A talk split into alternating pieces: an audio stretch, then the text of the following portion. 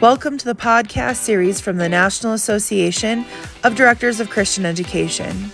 During our podcast, we focus on topics in ministry that will be practical resources for those serving in the Lutheran Church as DCEs.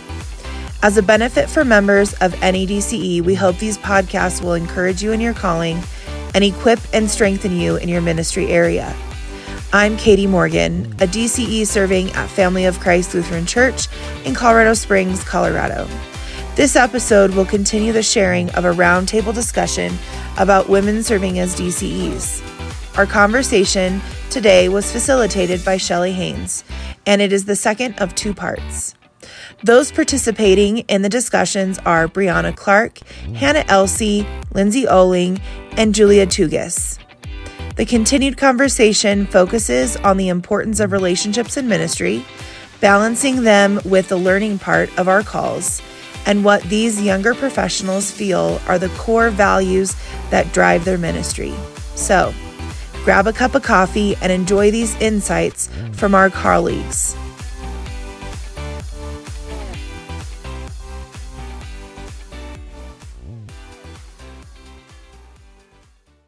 But um, Bria, as you were talking about, how many hours did you have with with the kids per year? Uh, as an elementary music teacher, 45. Yeah. Okay, 45 hours per year. That has really struck me um, to make the most of every opportunity. Um, and making the most of every opportunity just led perfectly into what Julia, what you were saying, um, living out our faith, living out being the light and duplicating um, that faith like a roadmap um, for others so we can really truly live in community in the light and love of God by the grace of God. So yeah, guys, thanks for that. That's cool. I'm feeling I'm feeling Hannah's joy too because it's it, this is super edifying. It's so I want to share my last question with you guys. Um, so as a person who's been doing ministry a little bit longer, there's a little bit of a road weariness, and I loved Julia um, when you said everybody is like your brother and sister and we all want the same things and we're all encouraging each other. And i love that. And i always felt that. And it's not always true obviously because saint and sinner we have all of that together. Um, however when you say that you re- you recall all of our heads to since we are surrounded by such a great cloud of witnesses right? And we have this whole scripture of places where God intervened and was was faithful and people's lives were kind of doing their thing. Maybe they were having a time of brokenness, but God was faithful, or maybe they were riding high and God was still faithful in that, and all of these things. I wonder, just out of this conversation, is there a place or is there a way that you have sort of identified for yourself? These are the values I have as I'm a Christian educator when I'm talking with people, whatever age, whatever generation they might be. And I want to make the most of the opportunities I have with them using this model because you know it's christian uh, music teachers 45 hours a year that's awesome the latest statistics for church um, attendees is that most families come once every six weeks and they usually make a choice between an hour of worship or an hour of study. And they may go to youth group as well. So you're talking with you're talking about possibly possibly 20 something hours a year. Now that doesn't include coffee and that doesn't include uh, basketball and that doesn't include watching a giants game or all the other spiritual activities we could be doing with our kids going to the mall, all of those things. What what is the and this is going to be for each of you. What is your value, your this is what I'm about as a Christian educator in this context? And then what is your delivery mode? Like how if you could sort of put it into a nugget. And so whoever wants to answer but all I would like all of you to answer that question.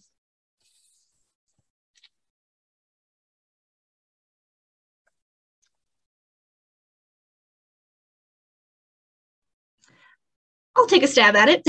I'll go first. Guys don't. Um, I was recently, uh, I feel maybe a little bit of conviction recently. I've been really reflecting on this question a lot lately as far as what are the premises that we hold going into a conversation? and what is our preferred method of delivery. Um, I think I can be vague enough um, that there is some family in my life that has been dealing with some sin and has been deceived by the devil um, and partaking in some maybe like witchcraft, occult, tarot card, Ouija board sort of situation. Um, and I found that over the course of kind of asking the questions, finding out what is happening in the situation, sometimes my default is to just seek peace, don't confront, you know, be be non-assertive. And I've realized in this situation that sometimes people, always people, need the truth. They need the truth. Um, and sometimes the person on staff is me is the one the one to do that. Um, and so it's not enough for me to have good vibes like you know oh it's just peace because we're not talking about it. But actually peace is found in jesus alone and through those kind of hard conversations where you do sometimes need to be confrontational. I know you guys uh, you guys know that. Um, hopefully you've had maybe more success or have some stories of of that being the case for you. It's just really really apparent for me over the last couple weeks and dealing with that that this is a family who regularly worships. And so it's it's easy for me in my mind to be like oh okay they're even checking more than that once every six week box. Yeah. Things are probably fine. They're not. And everyone needs Jesus. And um, sometimes those conversations can feel like a confrontation, but that really is the only way to peace. Yeah. That's the hardest thing because I think you I think you know that the devil is prowling around and sometimes really insidiously gets in and and then the family doesn't even realize they've gone down the path but they are like oh both things are true and and both things aren't true, which is yeah, sad. exactly. Yeah. Wow, that's a big one. All right. So um in your scenario, Hannah, putting on the spot, is it how do you how do you focus with them? Do you do you are you like closer that you just step right into relationship even more so? Are you saying we need to have a little intervention? Like how have you been what have you kind of done to sort of take a stab at trying to offer a confrontation conversation in love with these people right yeah and i will say it's it's an ongoing situation as mm-hmm. is all of our warfare in this life. Yeah. Um, and taking cues really from my senior pastor as he's done more and more of the counseling um, in this situation. Um, it's just been more apparent to me um, what what should we do? What could we do? Um, as brothers and sisters when we are in this situation or we see people being deceived, being tormented, suffering, whatever the sin is. Um, and the answer is not to ignore it, I suppose. Um, so, as far as the conversations, you know, there are multiple people in that household. Um, and so, um, developing relationships with each of them and then also looking at holistically um, understanding family dynamics and that sort of thing um, there's a lot that goes into it um, but i think this conversation is still mirroring what we have been talking about um, in that we need to be um, being personally discipled understanding christ's love for us so that then we can pour out into other people as well um, in a really authentic way, asking good questions so that we know really what is going on, um, and then um, trying to live in the light um, and give constructive help. Yeah, I love that. I love that. Good. That's very good. Thank you, Hannah. All right, someone else. I would say when it, so if I'm understanding your question correctly, because now I've been like listening to Hannah and I was like, oh my gosh, fascinating. Um, but I was thinking that. like when it comes to um, you know, talking to people and how in my own ministry, how I go about doing almost anything and what the point of it, you know, is in those relationships and in those conversations. um, something uh, struck me. I was leading our high school Bible study. I think it was last week or two weeks ago. We're doing spiritual gifts, which I've never studied personally before. Um, so it's I, it's new for me, and then I'm teaching them. So you know how that goes. And one of the the things we're talking about was the spiritual gift of mercy, and I don't think that is my spiritual gift.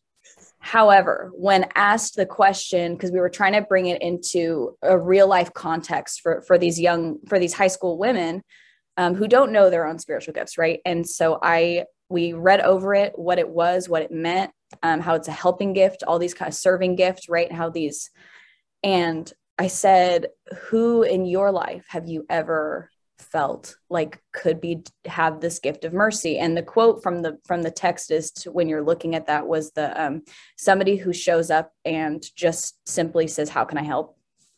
And isn't going to judge you for asking that right? And they're not going to judge you for what you need help with.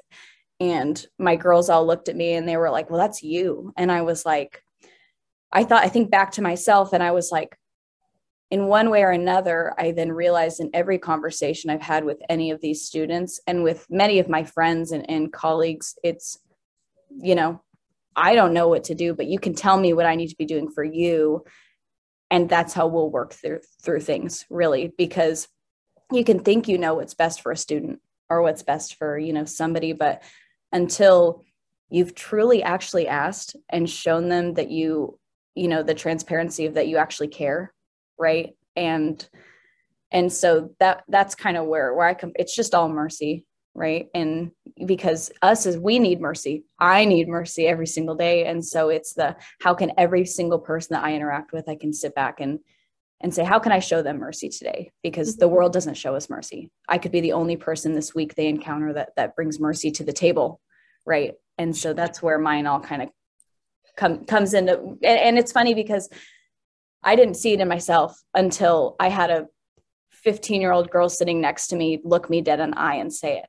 Right. And then I had a, one of my adult leaders across the room who's a new Christian, less than two years, who then tells this story about how when she first came to the church, I took her to Panera Bread and I don't even really remember the interaction. And she said, and that's why I'm here today, because she sat across the table from me and I've never met a real Christian in my life. And and today we're friends and she helps lead my youth group. And I was like, I don't even remember this interaction. And so it was kind of this you often think you can't do ministry if you're not doing it exactly how maybe the book says it or your pastor tells you, right? right? But other people will sit back and they and they see it, right? Because it's all it's all Jesus. It's not me, right? So there's a woman in uh that you may know the name of. Um, her name's Audrey Werner, and she is like a powerhouse person in my life and in so many women's lives in ministry. She's just one of those girls that like you don't want to say oh i will have to be this person because god's called you to be you. But she always her sign off on every email is it's all about jesus. It's all about jesus. It is. It's it is all about jesus. And that really i love that. Um i love that there's gifts we have that we don't like Hannah's talking about you, the desire for peace, that is a very churchy characteristic that if we just have peace, everything will be better. But that's not true. If we have truth, everything will be better. We have to figure out a way to lovingly and winsomely say that. And then you're saying mercy. I don't know that the church is known for mercy either. It should be. There are a lot of ways the church does mercy. That's not what we're portrayed as in our culture. That's not a lot of Christians I've met that show a lot of mercy. There's a lot of like, oh, I have a prayer request, but really it's a gossip sesh about this person and, you know, all the things. But but the church is mercy. That is why this matters. That that is why what Jesus did is so powerful and all through the God of the Old Testament is mercy. And um, yeah, that's so huge. You guys are bringing it. So um, not that I have any worry because I know Lindsey's going to bring it and so is Brianna, but what would you ladies share? What and Lindsey's all don't go to me first. What would you add to that? Like what are your what's a core value and then how do you deliver that? That that's kind of the you're and you're bringing it hard. I want to just know what your sort of feeling is happening right now in your ministry. What's God doing in you? I can kind of t- dovetail off uh, Julie a little bit. So, um, so we this is ever since I, I learned this this is very dorky uh, this this term from our christian counseling class a couple summers ago um, that there's this german word called anfechtung which apparently there is not an english word for but it's just this constant struggle like everybody has this struggle that they're going to have their whole life and you know you can you're not going to cure anxiety. You're not going to be able to cure self-hate or thinking looking in the mirror and not believing you're enough or maybe it's a success. You've got this drive or idolatry for wanting to achieve what have you. Um, and we're all going to have something that we can't suppress on our own without the help of jesus. And i think that has been something that as I've been kind of literally navigating who I am as a Christian in ministry, because that's really kind of, I don't know, I could get into a long story, but that's not what we're here for. Um, that I'm 100% certain that that's why God called me into ministry, because He wanted to strengthen my relationship with Him. Mm-hmm. Um, and it was me realizing uh, that I think my because I think originally the question was kind of what is your ministry? How do you like what do you navigate towards? And so it's really um, dwelling in humanness, and that we even you know I even just did a lesson yesterday in children's church about the fall and how God can use make sins that we all commit into beautiful things for His glory. Uh, and so, how can we make into our ministry show that our flaws are not something to hide or be ashamed of that god can still use them. And you know i even read recently uh, that some people frown upon the book of mark uh, not being one of the more rich or positive lights of the disciples because jesus is constantly telling them hey why are you not paying attention to me? Like hey why can't you figure this out? Do you know how many times i've told you this? Yeah. and um, what really that if we flip the lens around what that shows us is that the disciples were human just like us. And god chose them to build his church. That peter denied god or denied jesus three times but yet he's always had the makings of building and creating the church and he didn't see that in himself but Jesus did. And so how many of us even though we see ourselves or we are flawed as flawed or we actually are which we all are that yeah. Our humanness is intentional and God uses that for beautiful things. So is Christianity for the people who follow all the rules and you know are ethical and good versus bad? No. God loves all of us. You know, sin. But is He is all of those things. Like we yeah. all point and to Him. A, not about me, right? Right. So it's just it's it's a hard thing to navigate, but it's something that like I feel like really grounds me. That when I even at the beginning of my ministry, I'm like, I am not equipped to do this. Please don't push me down this road. I'm going to fail and it's going to be uncomfortable and I don't want to do it. yeah. That God's like, duh. How do you think you're successful at anything? It's me. If I'm telling you to do this, you're gonna be fine. yeah. And so I think it's, I don't know, for me, that has been even still when I still wrestle with God, where I'm like, I, I don't I don't know if ministry is the right thing for me. I don't know. Like being a Christian is hard. but I look at my life before I finally st- finally said yes to yeah. ministry and I'm like my life is so hmm. much more full because I'm letting my success be defined by God versus what I decide I define. And so I think that is for me has been a big shift in how I relate, mentor, love on people that even though I don't always like it, and you know god tells us he, god's big enough for us to get mad at him and yell at him and have whatever wrestlings yeah. you know that's all okay because you know we're human our humanness that's that's where it falls for me i love that i love that Thank you. I think it's so great to see the delivery. We thank you for listening to this month's podcast sample, and we hope you were encouraged by listening. To hear the whole podcast, members can log in to the member area of our website at nadce.com. If you're not a member yet, you can also go to our website at nadce.com and complete the membership application so you can enjoy all the benefits of being a member. Benefits include joining us at the meeting tent and the Emmaus table. There are also online community groups. You can receive our quarterly publication and you get a discount for our conference that happens every other year. We wish you God's blessings on your day.